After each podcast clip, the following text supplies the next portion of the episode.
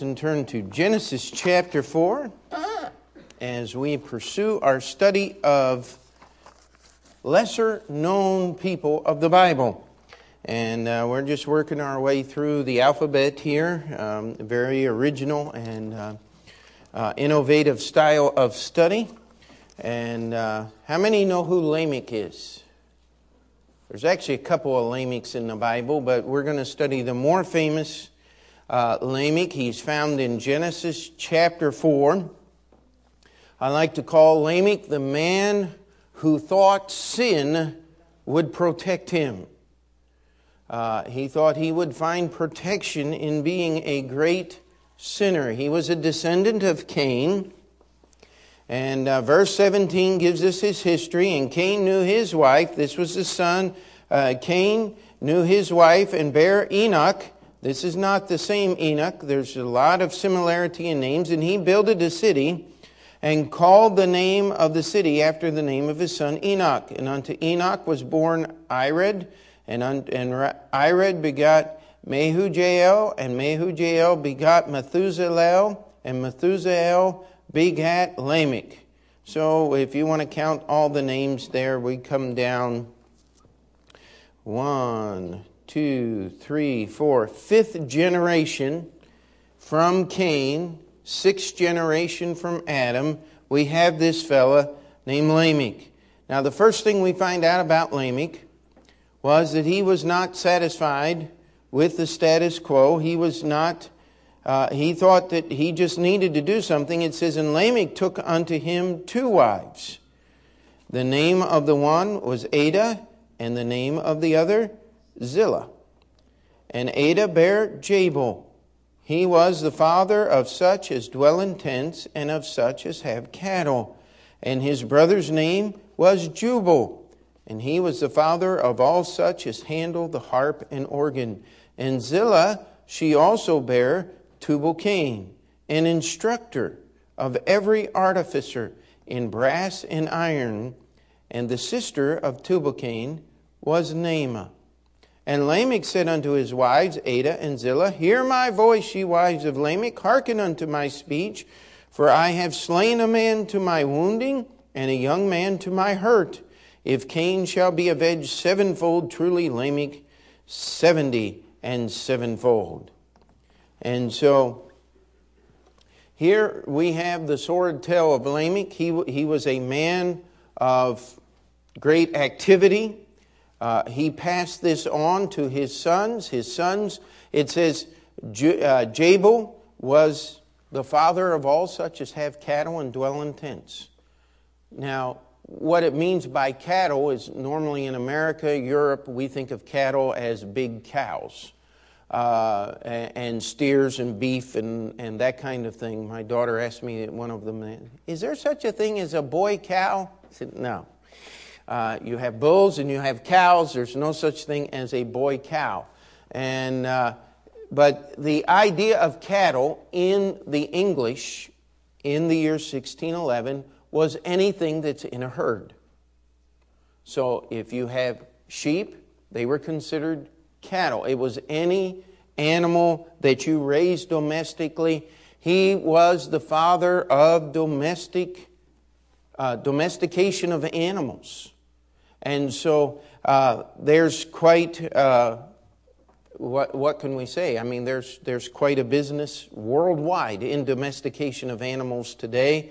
We raise beef, we raise uh, mutton, we, uh, they domesticate all kinds of things. In uh, Italy, how many of you like your Parmesan cheese?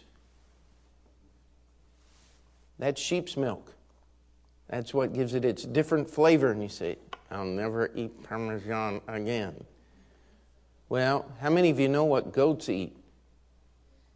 Anything that happens to be in the way. They will chew up tin cans and eat them. The goats really will. In fact, um, if you've ever been to Amish country, uh, down in Lancaster, Pennsylvania area, a goat is known as an Amish lawnmower. You can tie it up to a briar patch, and a goat will eat the briars. Uh, they will eat anything that they can get in their mouth. And yet, feta cheese is Pretty good stuff, isn't it? And, and so the, we look at all of this stuff, all of these things, and it goes back to Lamech's son, Jabal. He was the guy that first started doing these things and teaching people how. Then we come to the first nightclub entertainer, and that is Jubal. He was the father of all such as handle the harp and organ. Now, the harp would have been a stringed instrument, the organ would have been something that you would, at that time, more than likely blow into. Uh, it would have been the uh, first equivalent of a wind instrument. In fact, if you've ever been to an antique store or something, you can see the old organs back about the turn, the middle 1800s. They actually had pump pedals on the bottom, and you would sit there while you were playing the organ, and as loud as you wanted the organ, you would pump the pedals faster. Or if you wanted to play soft, you would pump them slow. But that organ, harmonica, the only difference between an organ and a harmonica is basically the size of the reeds. Uh, organ has some of them 32 feet long. And of course, you're not going to get enough wind to fill a 32 foot pipe by blowing in it. And so you have to have, in the old days, they had men in the basement that actually pumped during the service. Could you imagine if they got tired in the middle of the song? The organ just quit playing. Uh, today we have electric motors that provide that, but the organ is something where wind passes over the reed and it, and it makes sounds. The uh, uh, saxophone is, is, a wind instrument. Somebody said, You're a preacher, you ought to have enough wind to blow that thing. Yeah, uh, it works.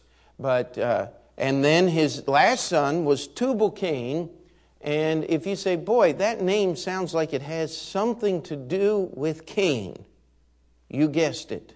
That's what it means. Uh, it means born of Cain. It means just like Cain. It said this boy is going to be like his great, great, great, great grandfather. And Tubal Cain was an instructor. It tells us he was the one that began to develop and teach people how to melt metals. And we have what we call in history the Bronze and the Iron Age. Now, what's so important about this is archaeologists go back and they try to make all of this in different time periods separated by thousands of years as man used to walk along, drag his wife by the hair of her head, and all they did was grunt at each other and eat raw meat. And uh, that's what you read about in the evolutionary books. Kids, the reason you've never read any of that is because they don't let you read those stupid books. Amen. These people were educated right from the beginning. They were people of great intellectual ability. Stop and think about brass is a mixture of metals you have to melt the, the stone down, get the metal out of it, they purify it, then you mix it together to get it to do what you want it to do. Different mixtures produce different types of steel, I mean, different types of brass and iron. Uh, in fact, our radiators over here are still made out of iron. They're cast iron. Very similar. It's good stuff. Now, you don't build a bridge out of iron because iron is very brittle. You can take a hammer, please don't do this, and you can hit a radiator and it will shatter like glass because iron is very brittle. If you ever have an old radiator you need to get rid of, uh, just make sure you wear a lot of protective clothing because that when it shatters like glass, it will actually fly up and hit you and cut you if you're not very careful. But you can take a whole radiator and put it in a five gallon bucket if you wanted to. You got enough hammer and enough arm to swing it. Iron is very brittle, brass, very flexible. And so he started all of these things, and now one of the things that is a, a very obscure passage, and he says, I have killed a man to my wounding and a young man to my hurt. Slain is actually the word that is used.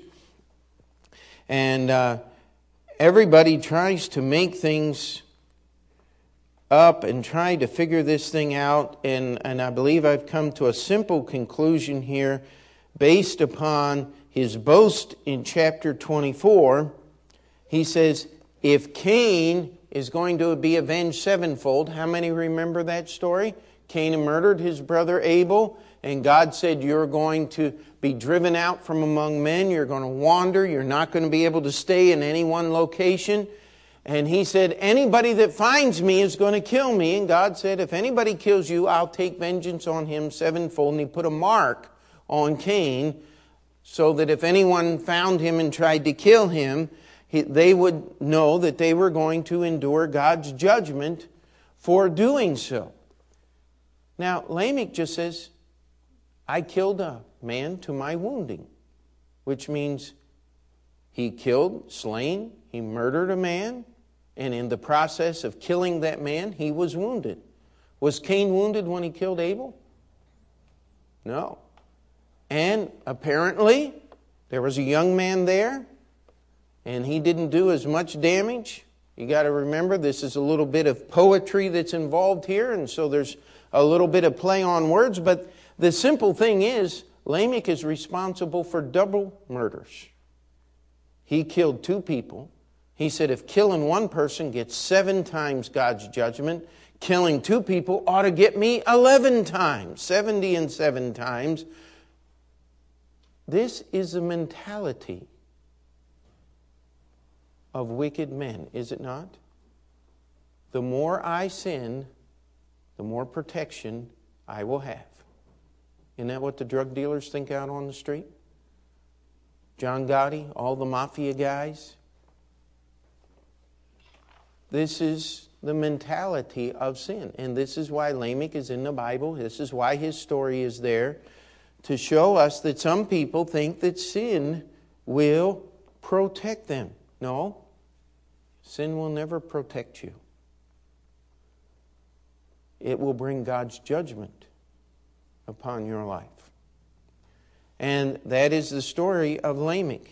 I mean, you talk about somebody with activity.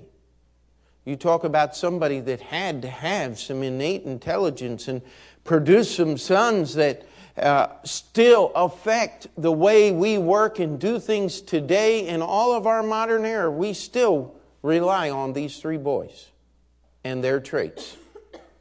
He was the one that started the whole thing. But God's judgment came upon him as it will on everyone else. Now, let's take a few minutes and look at a better L. Let's go to the book of 2 Timothy. How many of you know who Lois is? says, Oh, yeah, I remember Lois, Lois Clayton, right? That's Mrs. Clayton's name. Um, but uh, that's not the one we're looking at here. Lois in the Bible, 2 Timothy chapter 1. There's only one verse that actually calls her name and gives us her story, but we'll just spend a few moments uh, and look at her tonight. Verse 5 Paul is writing to Timothy, he says, When I call to remembrance the unfeigned faith that is in thee, which dwelt first in thy grandmother Lois and thy mother Eunice, and I am persuaded that in thee also. Now, this is Timothy's family history. When Paul was traveling on his second missionary journey, remember John Mark and Barnabas had gone to Cyprus, so Paul didn't need to go there. He goes through the land of Asia visiting the churches, uh, what we would call modern day Turkey, the churches they had started. And he gets to Derbe and he finds a young man named Timothy. And uh, we don't know the exact reasons and all of that, but I think Paul was quite desirous to have uh, a young man such as John Mark, somebody he had hoped had a little more character and wouldn't quit the work like John Mark had. And he took Timothy, and Timothy became a great preacher. In fact, as a very young man, Paul would send him into other churches, and he said, Listen, we got things started. Timothy, you stick around a while and straighten everything out and get things going. I mean, Timothy was quite a young preacher. In fact, Paul told Timothy, Let no man despise thy youth. He said, But you be an example to the believers. You lead by your life. That's a great, great truth for all who want to name the name of Jesus Christ. Amen. Uh, uh, you, there are certain things. Someone said, I see some gray hair there somewhere. I said, I welcome it. I really do. I look forward to gray hair. Uh, I finally have a right to say a few things that I didn't before because everybody thought I was too young to say them. And, and uh, so I don't mind this thing of getting a little older. There's some privileges there. Uh, but when you're a young preacher, you have to be careful what you say and how you say it, or people are going to think you're just an arrogant little snot. And you say, boy, that's crude, but that's the truth now, isn't it? And so he said, Timothy, you lead by example, but I want you to understand something, Timothy. What you have isn't yours. The faith that you have dwelt first in your grandmother Lois. Now, Lois is not a Hebrew name. The Hebrew equivalent of Lois is Naomi pleasantness. How they got Lois out of Naomi, I don't know. It's all Greek to me because Lois is a Greek name.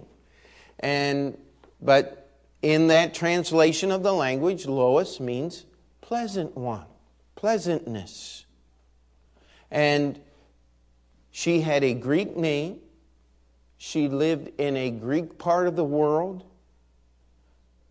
Obviously, more than likely, she was not married to a Jewish man, even though she had Jewish faith. Her daughter certainly didn't marry a Jewish man. We know Timothy's father was a Greek, and that Timothy was raised uh, in the Greek society and in the Greek world. Paul had to take him aside and instruct him in an awful lot of things, and even uh, because he was half Jew and half Greek, Paul made sure that Timothy fulfilled all of the Jewish customs and traditions so that he wouldn't be needlessly offensive to the Jewish people. But Timothy was raised as a Greek. And yet he had a faith in the truth that he got from his grandmother. Now, Paul's ministry was roughly 30 years after the time of Jesus Christ. Not quite. Uh, Paul died in about 68, and so this is probably in the 50s AD when Paul meets Timothy and starts training him for the ministry. So we're 22, I mean, 18, 20 years after the time of Jesus Christ, his death, burial, and resurrection. There's no way you can get three generations in 20 years, can you? And so grandma's faith went back to the Old Testament times without a question. And again, this proves one of the great points of the Bible. Faith in the Old Testament brings me to faith in the New Testament.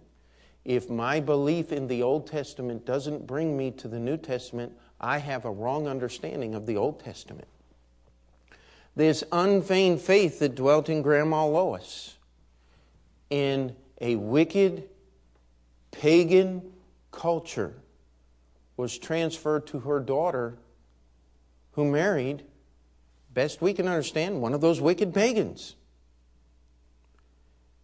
And yet, that faith was able to be translated to her son, who became one of the great Baptist preachers of all history. Isn't that an incredible testimony? I mean, Lois and Lamech are just about as opposite ends of the spectrum as you can get, are they not? Uh, but since they both start with L, we'll just try to catch them tonight, get some bad stuff and get some good stuff here. And uh, I've often had ladies say, listen, uh, you don't believe in lady preachers? And I always try to stop right there and say, listen, it's not me that doesn't believe in lady preachers. It's the Bible that says you can't be a lady preacher, all right? We're just trying to agree with the Bible. But where would Timothy have been without Grandma Lois and Mama Eunice?